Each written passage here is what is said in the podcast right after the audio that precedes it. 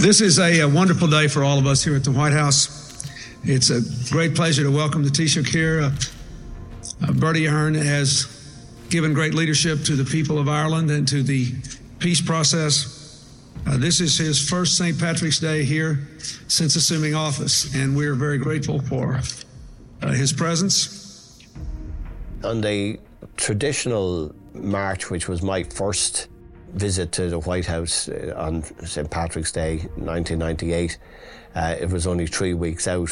We had briefed, as you did every year, uh, you, you, briefed uh, all of the groups in the in the White House where we were going. And so President Clinton, when we gave him the outline, gave him the possibilities, gave him the minuses as well, said anything he could do, he would do.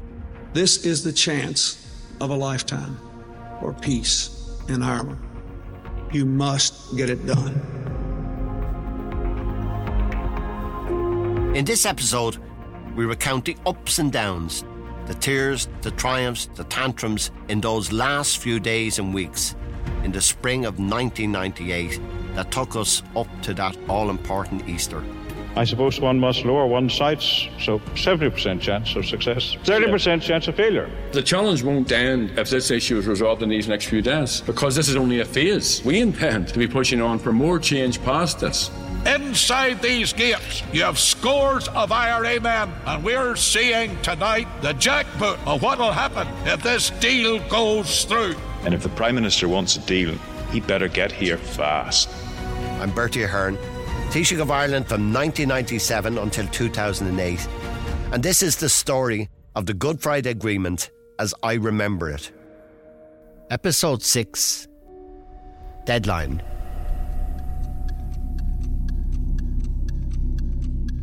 When I returned to Ireland from Washington after those St. Patrick's Day celebrations, it was very clear the pressure was on, thanks to a decision made by Chair of the Talks, George Mitchell.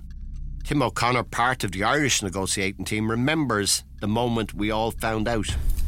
If you recall, George Mitchell pulling us together for this bombshell moment uh, where he convened everybody. I think all the delegations were, were there sometime in second half of March. And he said, I think his speech was something like, I've been with you now for three years. It's been fascinating. I have listened to your stories. They're really interesting. And I'm sure there are a lot more stories where they came from. But in the meantime, a son has been born to me in New York, and I would like to see him again before he goes to college. So I think it's time that we started moving towards drawing these talks to a conclusion and reaching decisions uh, on our discussions, and therefore I am setting a deadline for our discussions of Thursday, the 9th of April, which is Holy Thursday, I think, uh, which is a few weeks away. And everybody, do you remember there was this sharp, there was a sharp intake of breath, and people saying decisions, deadlines, and but I, I, think that was the that was the starter pistol, wasn't it, for the final push then? And I don't think you probably slept much from that time onwards. Well, I think it, it, while I wasn't uh, consulted or agreed, and at the time, Uh, yes, actually, I, that's right. I never asked that. Tell us no, that. No, how, no, how did you feel? Do you know the moment I'm talking about? No, don't you? I, I, I got word from from some of the officials, maybe, maybe you, that, that he had declared the, the time. I, I, I knew that that, Heather, his wife, had had a, a baby, and I, I knew he was anxious to get back, but I didn't realize that you know him going back was going to be the end of the talks. I, I think it, it was a shock, wasn't it? Though it, um, it was a shock, but I, I think what, what what it did do it, it, it very quickly we all had to start. That's right. No, it galvanized. We had to we had to go back to our working papers. That's right. And um, yes. I don't think we'd any break. That was the 20th of March, I think. So we, we, yes. we had so no about, break then so for about, 18 working days or yes. 18 working days, including Saturday and Sunday. Yes, that was the really intensive period. Yeah. Then. And of course, we had the poll, poll which said that the public in Northern Ireland believed we'd five percent chance something like that, wasn't yeah, it? Like so, that's what I'm talking about. The pessimist charter, you know. Well, that definitely was. So if you're asking, like, how many, you know, do you expect these talks up on the hill, up in the, to be successful? And something like 90, 95 percent people said no. no. But that's how much faith they had in no, us, Bertie, you know. So what brought George Mitchell to set this deadline? Here's the man himself. It was on the flight from uh, Dublin back to New York in uh, late February that I decided that we had to make some major change. When the talks were first established, the prime ministers, Blair and Bruton, had set an overall deadline of May of 1998, but nobody regarded that as a firm deadline. I felt that unless we accelerated the deadline and made it firm and unbreakable, clear for all to see, that we'd never reach an agreement. They'd been trying for two years, there'd been no serious progress. I talked to de Chastelain and Holkeri. They were in agreement. Bertie, you'll recall, and we then, when we returned in March, we spent most of a month getting the parties to agree. It was very difficult. There were eight political parties, two governments. So each time somebody made a change, you had to go back to the beginning and get others who had already agreed to make the change. So it took about a month. It took actually longer to get the agreement to have a firm deadline than the actual negotiations at the end. But uh, that was when I first felt a sense of hope. What led me to that conclusion was that Holkeri DeShaslin and I, as the independent chairman of the talks, had no authority to impose a deadline. The deadline had to be agreed by everybody, by both governments and by the eight political parties that remained. And the fact that these eight parties agreed to the deadline, to me, meant that they were serious about getting it agreed. I think it was based in large part on fear fear of the horrific violence that would resume on a widespread scale, probably more widespread than during the previous 25 years of the Troubles. And so they were concerned about that. They did not want that to happen.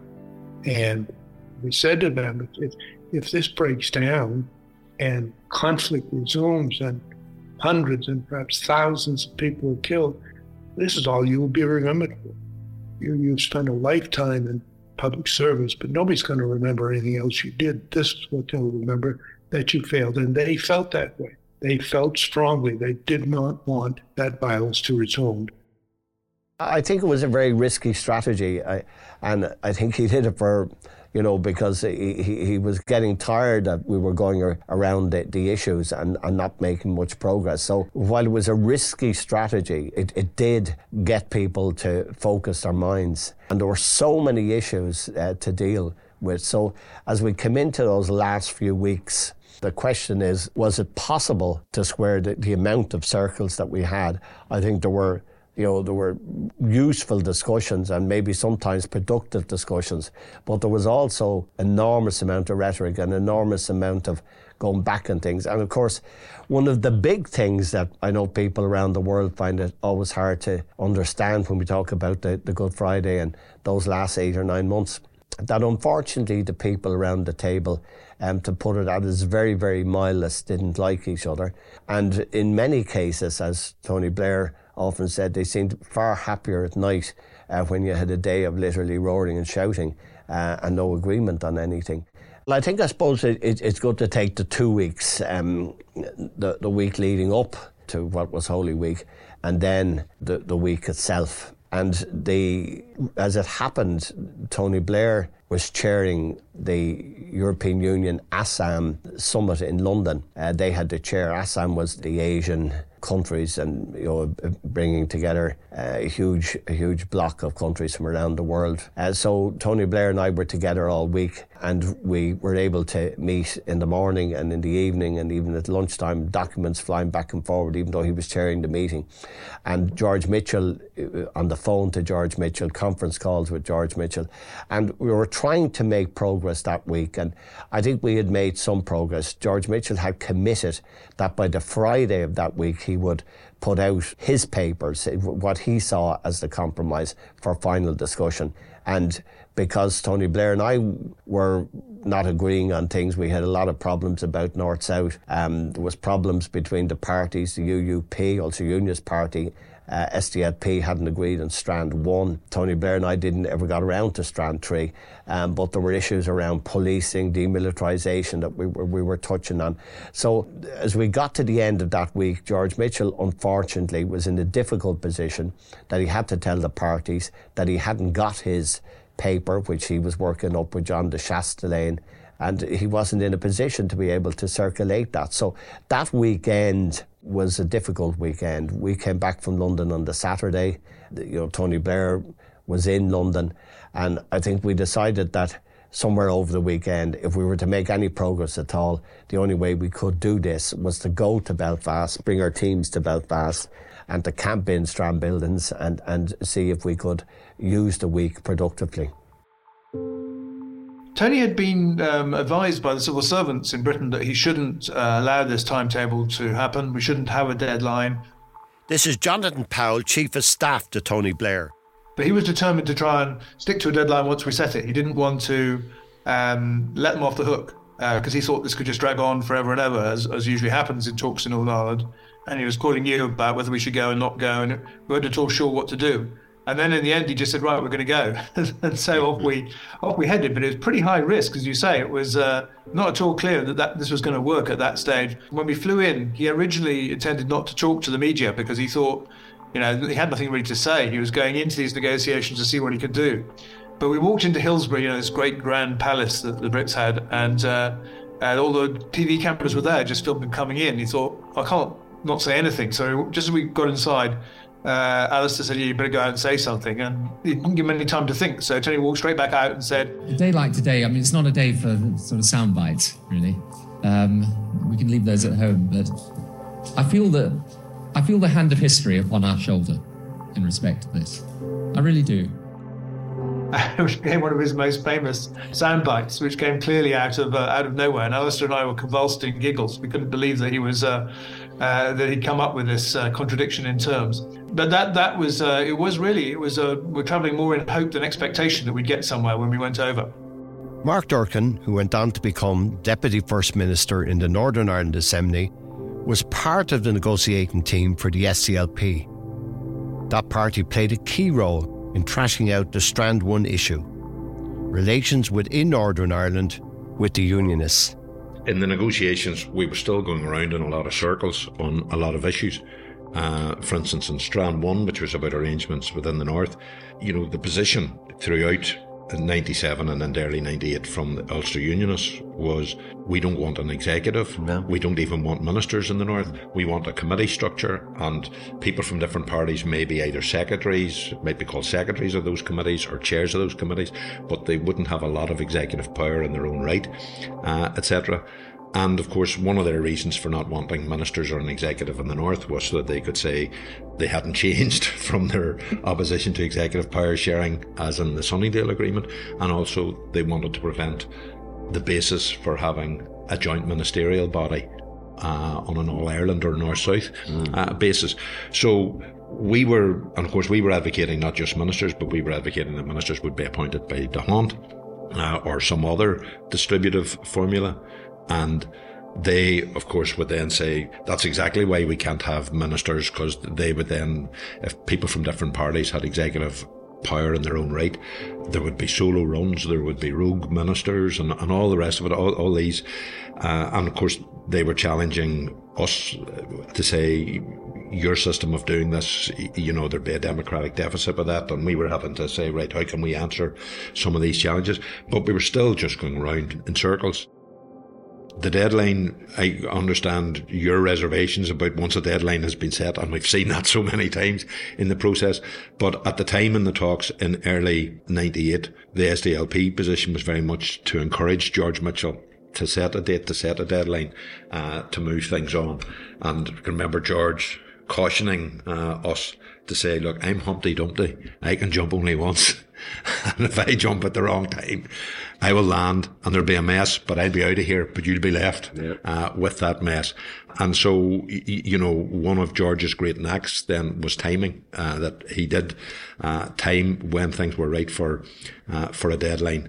In the talks, we had moved into this format of instead of it being three, you know, and then yeah. the individual strands, three at the table and three behind from each party, we moved into a smaller crop. We had moved into a tighter two from each party format, and that was going across uh, the different strands.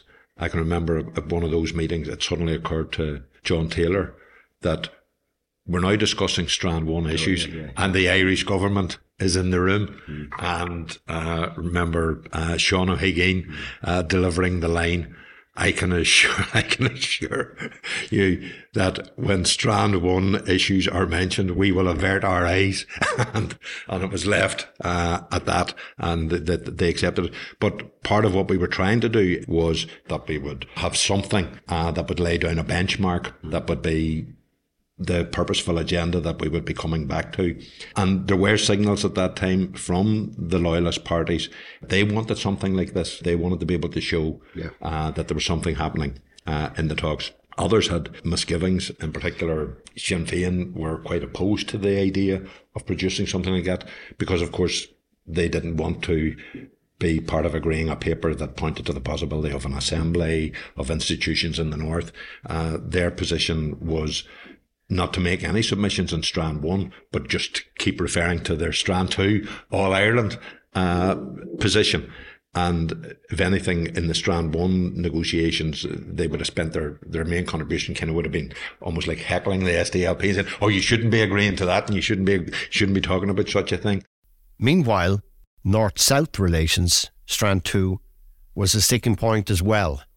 Here's Tim O'Connor strand two, the whole issue of how are we going to how are we going to frame relations between North and South and the island of Ireland uh, was that was a huge stickler point. If you if you set out where what were the differing positions coming into it, um, but I suppose unionism saw North South relations as a Trojan horse for a united Ireland.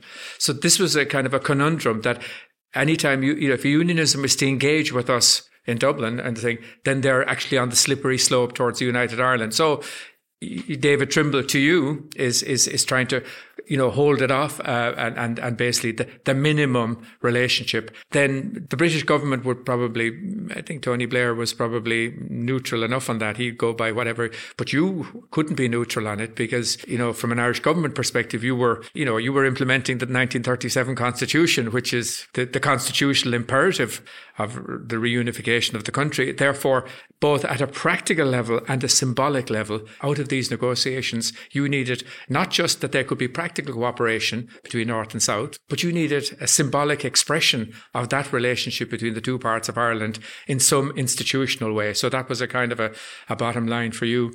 And um, the, we're now into the week of George's deadline of Thursday the 9th. And we, I think on the Monday, he, if you recall, sent around a first draft of what he was proposing in terms of the totality of the agreement, which was the first time we'd have seen. Now, frankly, you and, uh, and Tony Blair and the two governments had worked uh, very intensively on all of that. So we knew what was going to be in that. And that's where the controversial piece came because in the Strand 2 part, the North South relationship, we were reflecting the maximalist position here.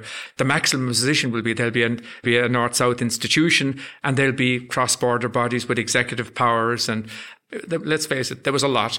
The Ulster Unionists, David Trimble and John Taylor in the public record said, you know, he wouldn't touch you with a 40 foot barge pole. So effectively, it looked like George Mitchell's first draft was dead in the water. Uh, and then you know uh, we're now into Tuesday. There's an impasse. You're either you you either have to make a call that we have to walk away here, uh, or else we're can we make an adjustment that doesn't actually uh, end up being capitulation. I recall you, I think on the Wednesday, you called us all together in the Irish government delegation and you said uh, that things are very difficult. And you even thought that, frankly, the, the chances of success are, are fairly slim looking at it from the point of view of the Wednesday, now one day before George's deadline. But you said to us that there's a responsibility uh, to, to give it our all and to try and that you were going to have one more go. You were taking George Mitchell's frame, um, I think you called it a cake, you know, like a, a thing, and, and, and you'll take out the pieces, you know, and work on the pieces that we need to work on and then put them back in so that if it breaks, it breaks on the totality rather than just the salami. I think you used the word salami, you know. So, which I thought, frankly, was a very, that was a very smart way to kind of rather than pulling the whole thing apart, we'll just do it very in a very, so we took the north south piece out and, and, and then, you know, fairly big changes, let's face it, were made to those on the basis. And the key to that was so there will be a North South Ministerial Council where ministers from North South will be formally in an institutional uh, setting uh, with, with formal responsibilities. And then there was, um, you, you made a big call there in a way, really, to say that actually now the detail of the number of bodies and what the bodies are going to be. The detail of that will be for further negotiations down the line after the, which have to be agreed by the 31st of October, which is because you, you wanted to put a, if I can use the phrase, backstop on it, uh, you know, rather than just being definite. And I suppose, and, and the then, then back and forth over the next 24 hours, but that, that broke the deadlock. But I'd like to hear your, you know, you well, had, you had a big call to make there, yeah, you know? Well, well, the call had to be made, but I, I was happy uh, once that we didn't change our constitution until after that date because you remember we we had to I, I knew what I had to do but I was worried that if we had agreed um, the constitutional changes um, then how could I reverse the position if they didn't honour uh, the strand two so as you remember I That's think it was right. David Byrne came up with yes. the with the clause that th- those changes would be made before we, we changed the constitution. Yes. That that kind of re- resolved. Yes, that, that, your dilemma of how you conceive yes. things mm. like a pig in a poke, almost. Yeah. Yeah. I hope you don't mind me saying it was a sad week for you as well. Obviously, your, your mother passed away sadly on, on the Monday. So then you're trying to you're trying to cope with a very difficult personal situation, and uh, I don't know how you did that, but I, I, I think it, like all of these things, you, you regret the, some of the things that happened. Um, my mother hadn't been, you know, it wasn't in the best of health, but there was no question that we, we nobody thought she was going to, to, to pass away. Um, I came back to Dublin from London on the Saturday night and intended to drop in. Um, uh, unfortunately, I didn't, so that so that was a, a real kick to the system uh, when she had a heart attack early on Sunday morning. I was meant to be at a meeting with Martin McGuinness. Um, that meeting went, by the way. I should have dropped back up to the house because I was 100 metres away, but didn't. Uh, I'd gone on to a meeting with Seamus Mallon and John Hume. Uh, when I got the phone call that, that she was in the Mater Hospital. So, so the Sunday was difficult, but by, by Monday morning I had got calls from Bill Clinton and uh, Ted Kennedy and Chris Dodd and half of the world. So, you know, you, you, you, you, you, were, you were up and at it. So from Monday morning, um, I, I was absolutely focused on the, on the week ahead. Uh, and I knew it was a week and I knew it was four or five days. So from my part of my, my point of view, I was across the detail of this. I knew I couldn't hand over the file to somebody else. Um, and I knew that I had to keep at it. So from Monday, I had to brief the parties um, in the south, all the leaders of the parties in the south who were who were supportive of, of what we were doing. Uh, I was dealing with the Irish officials, uh, those that were already in Belfast and those that were in Dublin, so that we, we got our ducks in a row for the final session of negotiations. And it, it, it proved a bit tricky because George Mitchell, who I had huge admiration for and have, uh, George Mitchell said to me that uh, he knew it was difficult, but he, he really felt I had to come to Belfast before my mother's funeral at seven o'clock to be there for seven o'clock on the Wednesday morning to agree with the UUP where we were uh, so that they wouldn't walk away from the talk. So that, uh, that was tough. The day was long enough. And I had a practice of always coming back to Dublin. So, uh, but we had that meeting. We had the meetings from seven o'clock to 10 o'clock back to Dublin and then back up for the talk. So it, it, it was a, a, a, trying week, but if this failed, and it could have failed, uh, like like Sunningdale failed and the Anglo-Irish Agreement failed, you know, this could be gone for for another another decade.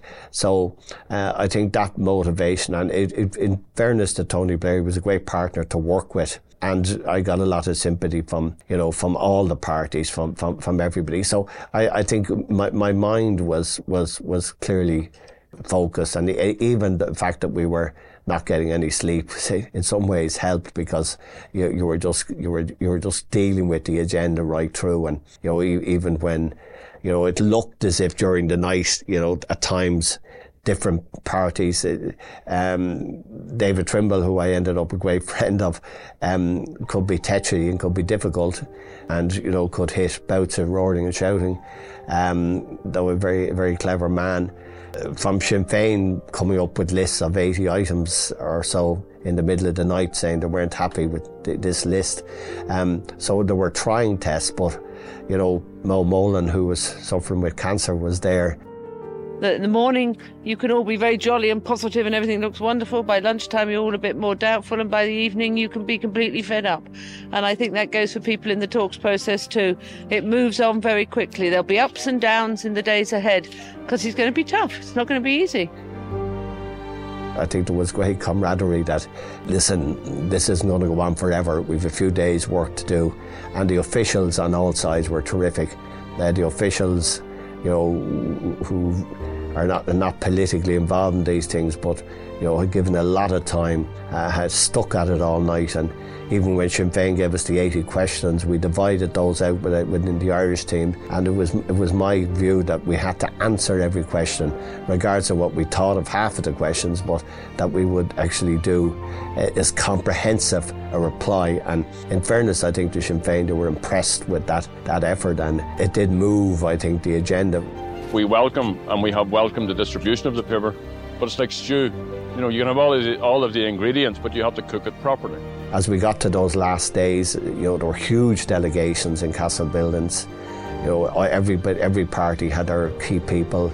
Um, they're nearly their parliamentary parties, their advisors. Um, it, it, other than that, it, it was it, was difficult enough. You know, there were so many personalities, big personalities, great personalities. We look forward to a, a very hard three days' work, uh, and hopefully to the conclusion of the uh, talks uh, in a positive on um, Thursday. David Andrews was the Minister for Foreign Affairs for Ireland at the time of the negotiations. I'll never forget those three or four days leading up to the finality of the talks. First of all, on the Wednesday and Thursday night, we were up all night and people were trying to get to sleep. And I remember the night before the talks were finalised, the one of the more prominent members, who shall remain nameless, uh, pulling two seats together, falling asleep and falling off the chairs onto the floor. So that was the sort of atmosphere. People were tired. They wanted to get the thing done with. And uh, I think that the uh, most important person at that moment in time was Trimble. Trimble, he, he was really left on his own. He was coming and going, and his party, he didn't know whether they were with him or against him. And uh, I think he was going to funk it, but he didn't to, to his undying credit, uh, I think that Blair and Clinton and yourself got in touch with him, but the phone call from Clinton, I think, uh, persuaded him to do the deal, and he did at the last moment. He did the deal, and consequently, uh, we have the Good Friday Agreement. President Clinton he said anything he could do, he would do. And uh, we sparingly obviously we're, we're going to use him. Tony Blair and, and I had agreed that we wouldn't involve him at all until we were together, till we were, uh, you know, at a particular stage where we thought uh, we needed help. And really what we were asking to do uh, was to, to, to talk to the parties, explain to the parties the opportunity, explain that, you know, this, this was a world news story uh, to bring the end to a conflict, the biggest conflict that was going on in Europe at that time. That you know the killing and the mayhem had to stop somewhere, and he he he he did that. I mean, he, he stayed up for two nights. President of the United States has always a lot in his agenda, um, but particularly that last night when we really needed him, when you were afraid people would, would, you know, wobble because they had to go back to their parties.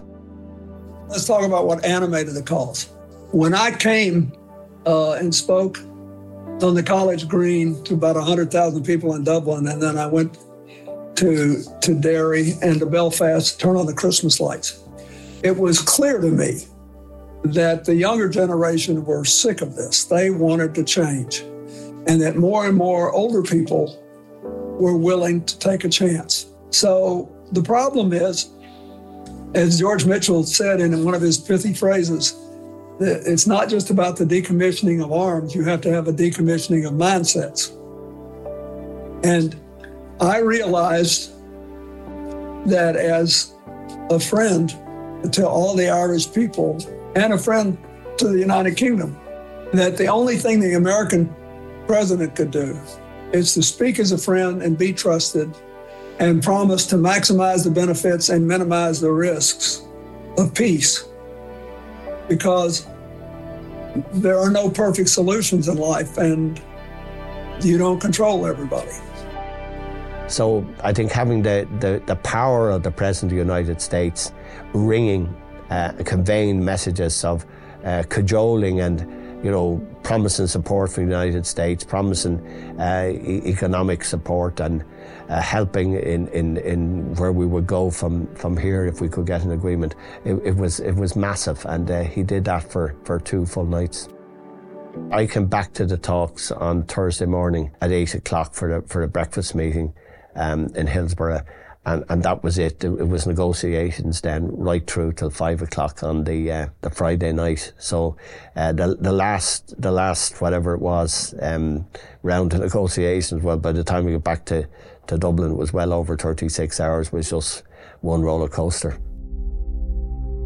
We in Sinn Féin uh, want an agreement, but uh, as I speak to you now, there is no agreement, and the reason for that is because unionists are blocking agreement. Unionists are trying to change important aspects of Senator Mitchell's paper. It's hard to believe that even on that last five, six days, that it wasn't possible to bring the leaders of, say, two or three parties together to be able to trash out things, that it all had to be done through Tony Blair and I, that we literally had to listen to one party, go to the other party, get the arguments for, go back, you know, and other than the UUP and the SDLP sitting down to sort out Strand 1, there were very little meetings of the parties pulling together.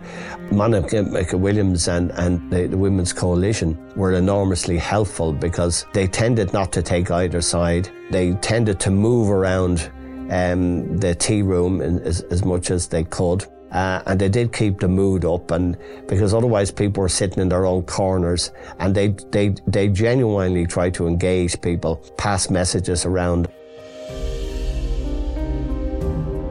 Yes, we were going between the parties, and you played a blinder, as did Tony Blair that week, and you in particular, because I remember you getting the word that your mother had passed away, and we saw the toll that that would take us on that news, but also attending a wake, going to Dublin, come back for a, a funeral, and having that big issue of the North South bodies on your shoulders. After John Taylor had made his famous soundbite, I won't touch this agreement with a 40 foot barge pole. And everyone thought, this is a disaster. I remember going out and saying to the press, no one's going back to war over this document because we had read the draft that Monday, and I thought we could still resolve it. Uh, that was a complicated issue. I, I look today and think how many people are talking about north south bodies, but that night it was huge. Um, and it was, you had given up Articles 2 and 3 of the Irish Constitution, and in turn, there had to be a quid pro quo.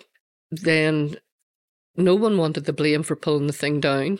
Sinn Féin at the start of that week were not signing up to a partitionist assembly as they saw it, and that was a big issue. But the quid pro quo was around prisoner releases potentially being members of a coalition government, all of these big, massive ideological changes. And I can remember that discussion about prisoner releases from five years to one year to two years. Mo Mowlam played a blinder. Yes.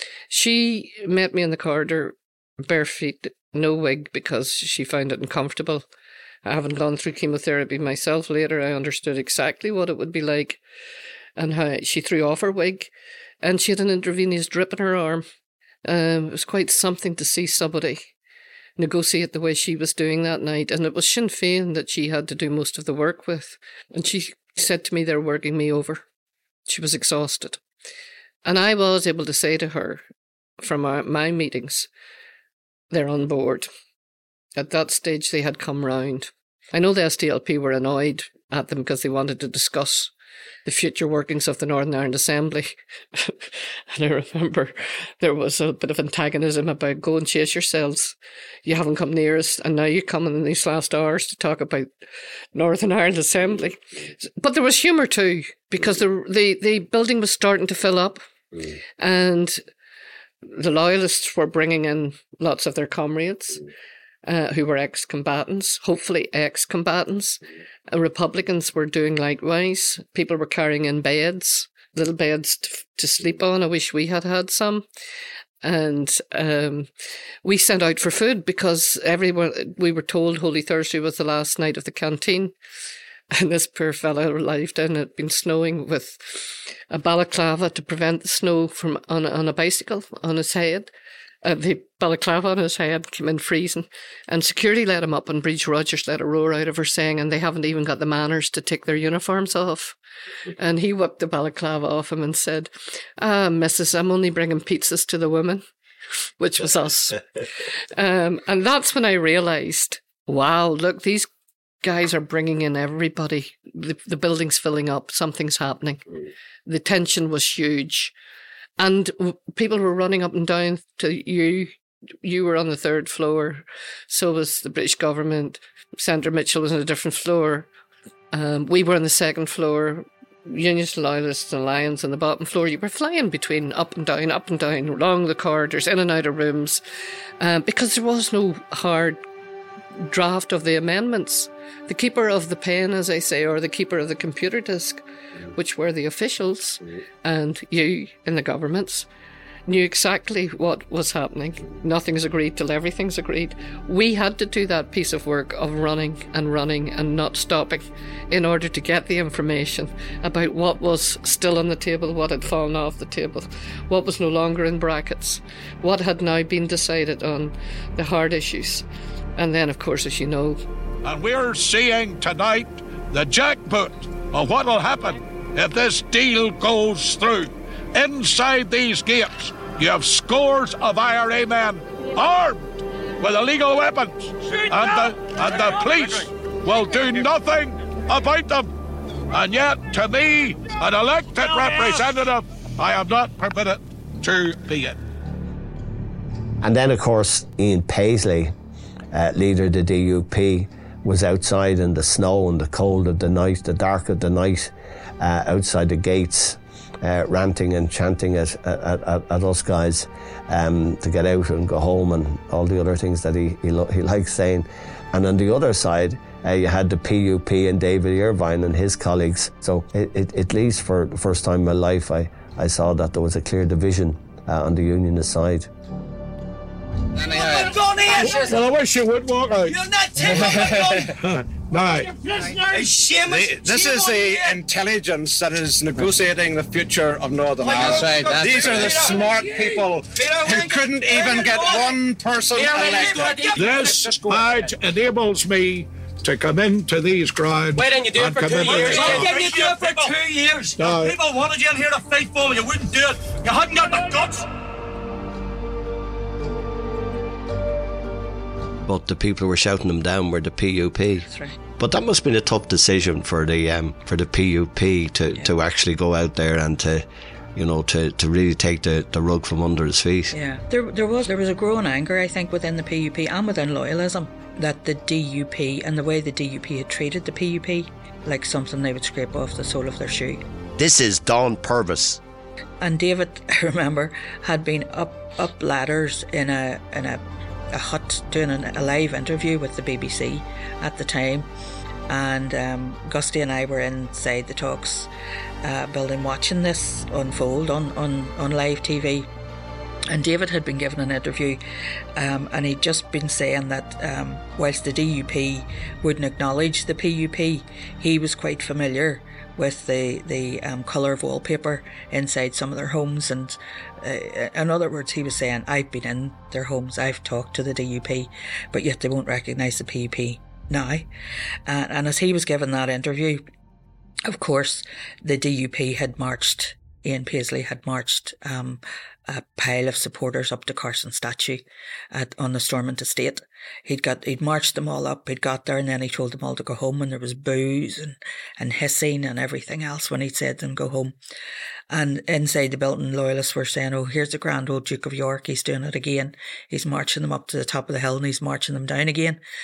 But he did. The people left, but he and a delegation from his party then arrived at the, the gates of, of Castle Buildings demanding to be let in, and the administrator let them in because they wanted to have, you know, their five minutes of fame in in the press hut. So the, the press gathered and it started to be shown on TV. And the next minute, members of the PUP um, were in the back of the press hut um, heckling Paisley and telling him his time was done, that he was yesterday's man, that they were dinosaurs, you know, that they basically needed to go away.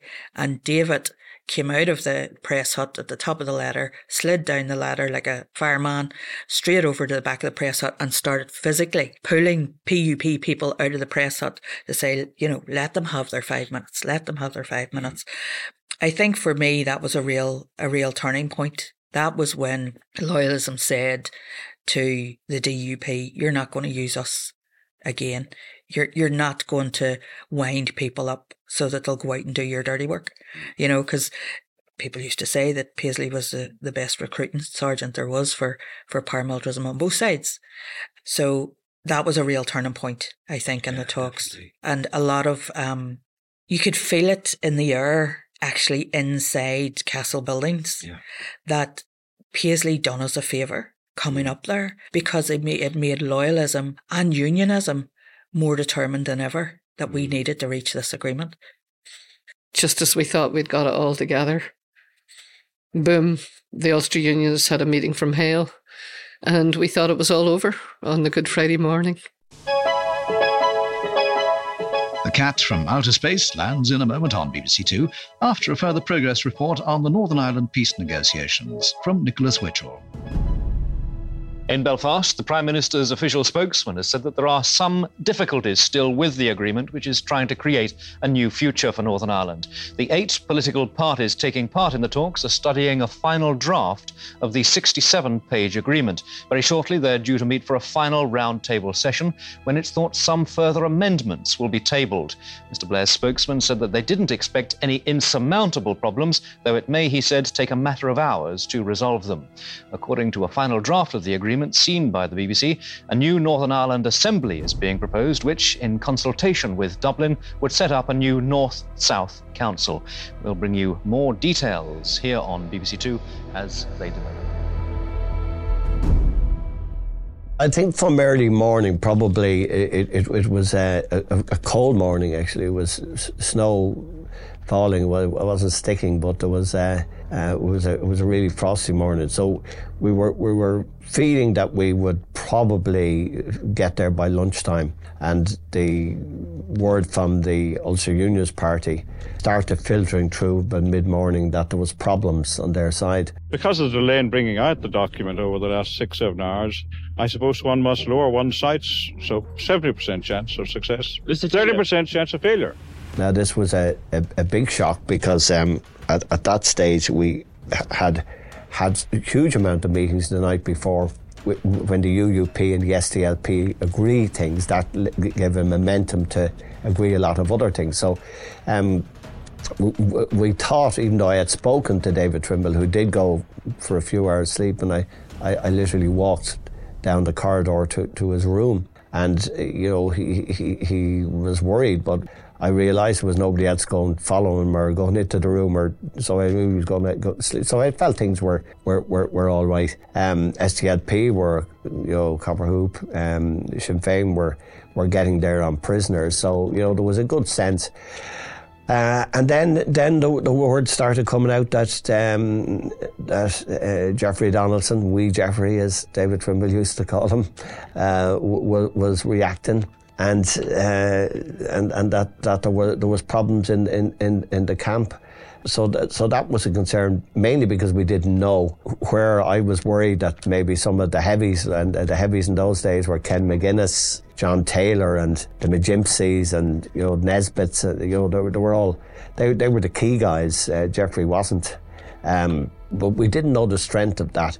Then there was a gathering in the in the after lunch where Tony Blair had given a letter, which we didn't know about, but you know was no great deal, um, you know, kind of guaranteeing that he, he, he would continue to commit himself to to where things were going and, and that there was nothing that there would be sold down the, the river on. And um, that letter came in under the door, I think, during, during their meeting. Uh, and that was a, a big a, big plus for the UUP. And as I understand it, then I never heard a contradiction that Ken Maginnis and John Taylor uh, spoke up um, and saying this this was the time, uh, and that gave Trimble the, the strength. And then David Trimble uh, sent word to Tony Blair and to me um, that he, that he was ready to sign. I, I didn't tell my colleagues that uh, because I was afraid something had happened between uh, be, between him ringing from his office and, and, and when you get to George Mitchell. So, but then George Mitchell contacted me to say, "Oh, it was ready to uh, to go." The mood within the negotiating team, well, there were probably a few divisions within the negotiating team because Jeffrey Donaldson and two of the other younger Turks, you might call them, left in the, in the last day. Dermot Nesbitt was one of the negotiators of the Ulster Unionist Party. And uh, there were those of us who remained, and therefore, there were, in, in the last day, uh, David Trimble brought together the chairpersons of the various constituency parties into the talks building. We went to a separate room and he tried to explain what he wanted to do. He tried to bring them with him. And there was skepticism. I remember that meeting. A note came under the, the door from Jonathan Powell Are you near ready? You know, nothing like putting you under pressure hmm. when Jonathan Powell puts a note under the door. Are you near ready? And here's Trimble trying to bring the party along with him because there were those who were definitely opposed, like Paisley and all of those. And there were ones within the party who were, well, on the one hand, yes, on the other hand, no. He was trying to bring them with him. And then when we went out of the room, I remember walking down the corridor. The other members went elsewhere, but the negotiating team went down the corridor, and the various parties were standing at the doors looking at us and saying, Well, come on, what's keeping you? That was in their face. And David Trimble went upstairs. I don't know whether he met with you, met with Tony Blair. I maybe got a written assurance that certain things might happen. Yeah. And then he came back down. I remember his words vividly. Right, let's go up. And up we went, and we sat there, the, the six of us. And were the six of you the, the, the frontline negotiators who had been at this all that year or that nine months? Were you all at one at that stage? Was was I I, I, I, know I know you had the problem with the wider council view, yeah. but well, those who remained mm, were at one. Yeah. Note I preface my comments by Yes. saying those who remained. I suppose you know I did give I did give a letter of, of cover on the north south. Um, Yes. Tony Blair gave it on other issues, but I, I did gi- I did give David. And you A, gave it that to him when he went up. yeah, no, I did I did give that letter. We to knew him. that. We, we knew that was happening. That's what. Yeah, no, I- it, it it was important that I did because he, he, he wanted to move, and I and I, I I- I wondered, you know, the night before, um, I had spent several hours dealing with different issues, and uh, Jeffrey w- was on, David Andrews and Liz O'Donnell were on the delegation with me, and uh, I, I I at no stage felt that Jeffrey was unhappy.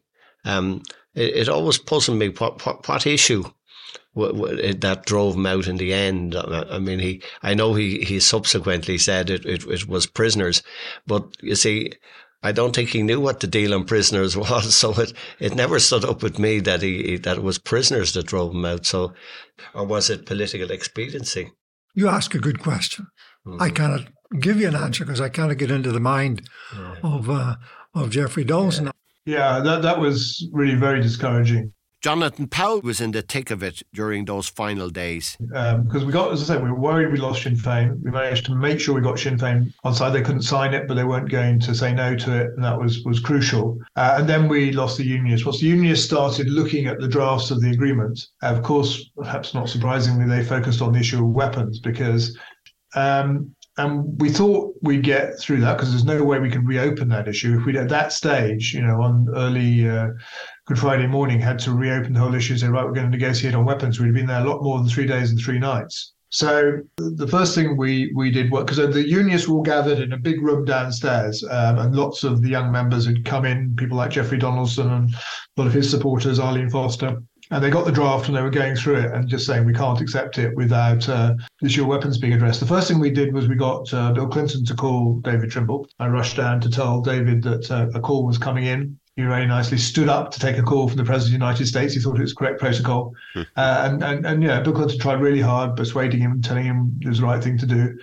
Then uh, Trimble came to see Tony. Um, I think it was John Taylor saying that he just couldn't sign up without anything on on the decommissioning of weapons, uh, and then went back down to the the big room with all the unionists, and we were really stymied. We wondered what on earth to do. The whole thing was just about to fall over, and that's where Tony had the idea of, um, and goodness knows whether it was a good idea in retrospect, but uh, of a side letter he thought, unless we issue a side letter here giving comfort to David Trimble, we're going to lose this whole thing. Tony dictated to me while I typed onto my laptop uh, a letter, side letter to David Trimble, giving him assurances that we expected weapons to be given up as uh, government uh, started to work as um, as uh, unions shared power with nationalists and Republicans. Uh, I, I, ripped it off the printer and rushed downstairs to this big office where the unions, where the door was locked and I couldn't get in. I kept knocking on the door and they ignored me. So eventually I stuck the letter under the door, and then a young unionist by the door let me in. Uh, and I ran up to the top table where uh, David Trimble was sitting with John Taylor, handed the letter to David, and John Taylor read it over his shoulder and said, Yes, that will do. Uh, so I rushed back out of the room to tell you and, and Tony that uh, we got the unionists on side and we needed to move quickly. And we called the uh, plenary straight away. No air at all, no time for anyone to raise questions. Went straight into the plenary. We, uh, um, George Mitchell announced the agreement, uh, everyone uh, was rather emotional and tired by that stage and welcomed it. We're here at the moment, first of all, to apologise for keeping you waiting. But I'm sorry to say the delay of the last uh, few hours was necessary uh, and it was justified in the event because, uh, as you will see, uh, we had some very serious concerns with regard to one aspect of the agreement how, while we are waiting for David Trin to make up his mind, uh, I got down to, to one of the houses and, and had a shower, which was badly needed after a few days stuck in that room.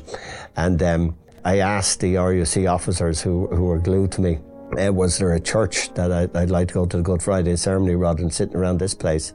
So uh, they, we, we drove down to a to a, a small church and, and, I went to Good Friday ceremonies uh, and got back. I was still everyone was still hanging around, so um, I, I kind of felt fresh enough, having been away from it. But I, it caused a bit of consternation in a in a small church. Me, me arriving in meant we had to talks because everyone had been glued to the television. So I assured them I was going back and was still looking good.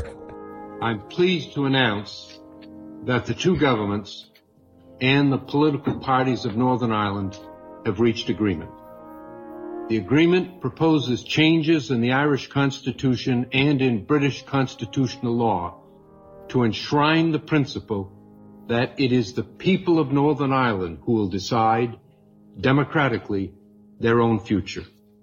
The agreement creates new institutions, a Northern Ireland Assembly to restore to the people the fundamental democratic right to govern themselves, and a North-South Council to encourage cooperation and joint action for mutual benefit.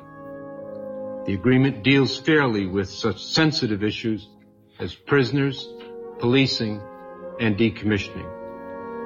This agreement is good for the people of Ireland, North and South. Everybody assembled into the room and everybody, it was a short meeting.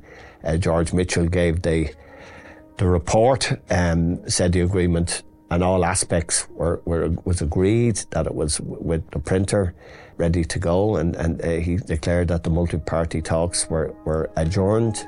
Uh, asked everyone to nod their consent around the table. Uh, went right around the table.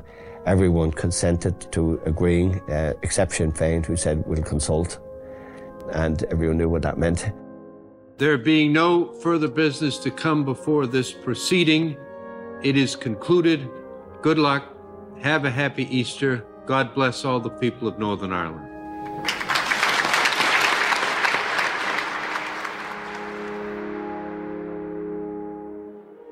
And um, then that was it. Uh, Tony Blair and I left to, to go sign the um, to go sign the, the, the, agreement with, with one one photographer, and um, just for the part of history, uh, the agreement I signed was the uh, known as the Agreement of the Multi-Party Talks. Uh, later on, a cover was put on it saying the Belfast Agreement, and, and I said from my officials um, uh, who decided it was called the Belfast Agreement. and they said, well, this was done by the, the Northern Ireland Secretariat. And I said, well, I didn't agree to that because I, t- I said, so I'm going to call the Good Friday Agreement. So that's where that issue came from. It's only on the basis of equality, fairness, and respect for our differences that we can begin to heal the deep divisions between our people. This historic agreement today enables us, at last, to start that healing process. The principle of consent is absolute and is throughout the agreement. And the breakthrough is that that is now accepted by all, North and South. These negotiations and the new arrangements which result from them are part of our collective journey from the failures of the past towards a future together as equals. Our party remains absolutely committed to our Irish Republican objectives. We will continue to pursue these objectives in the months and the years ahead. And our Philosophy perhaps is summed up in the notion of peace between orange and green. We should all offer our very deep thanks to the, our three chairmen who have played such a pivotal role in these talks. We owe an enormous debt of gratitude to Senator Mitchell, to Prime Minister Holkeri, and to General de Chastelain, as indeed to all the people of Northern Ireland and Ireland as a whole. Well, I just want to endorse what John has said. Muila, Muila, Muila Buihas, Deebsha, Bulyar. Thank you very, very much for all of your efforts and for all of your endeavours. Thank you. Uh,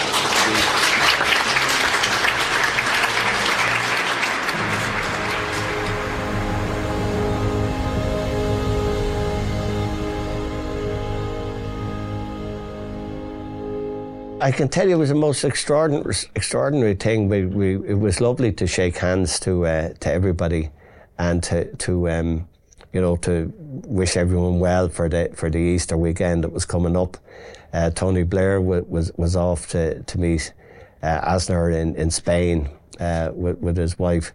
Uh, George was was was heading back to America and but mo- most of the people there were fairly exhausted and we're all looking forward to a good weekend. And we knew, of course, the campaign was going to start fairly quickly. There was going to be a bit of a week's break and then we'd all be at it. But I, I didn't, I, you know, we did short interviews and I went back to the, to the government jet. And uh, the government jet, you, you, you, were always very good at giving tea and coffee. Uh, but I got on the government jet, Good Friday and all, and the uh, the captain produced a bottle of champagne which I was very grateful to the Air Corps. So I, I, I, I, I gladly drank at least two glasses of the champagne the way back to Dublin. So it was, uh, uh, no, normally I wouldn't drink on, on, on Good Friday, but uh, I did that day. In the next episode of As I Remember It,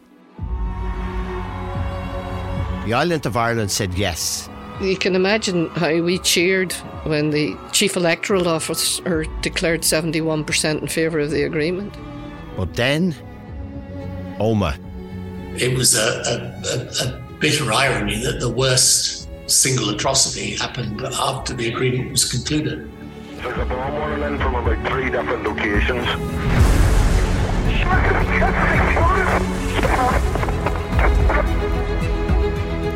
As I remember it, it's a Newstalk original podcast. The executive producer is Mark Simpson. The producers, Jess Kelly and Sandra Honan. Sound mixing, Lachlan Hart. Video producer, Rory Walsh. Archive audio used in this episode was from RTE, BBC, and Downtown Radio. You can find bonus material, including full interviews, videos, a glossary of who's who in the peace process, and a timeline of the Good Friday Agreement on newstalk.com.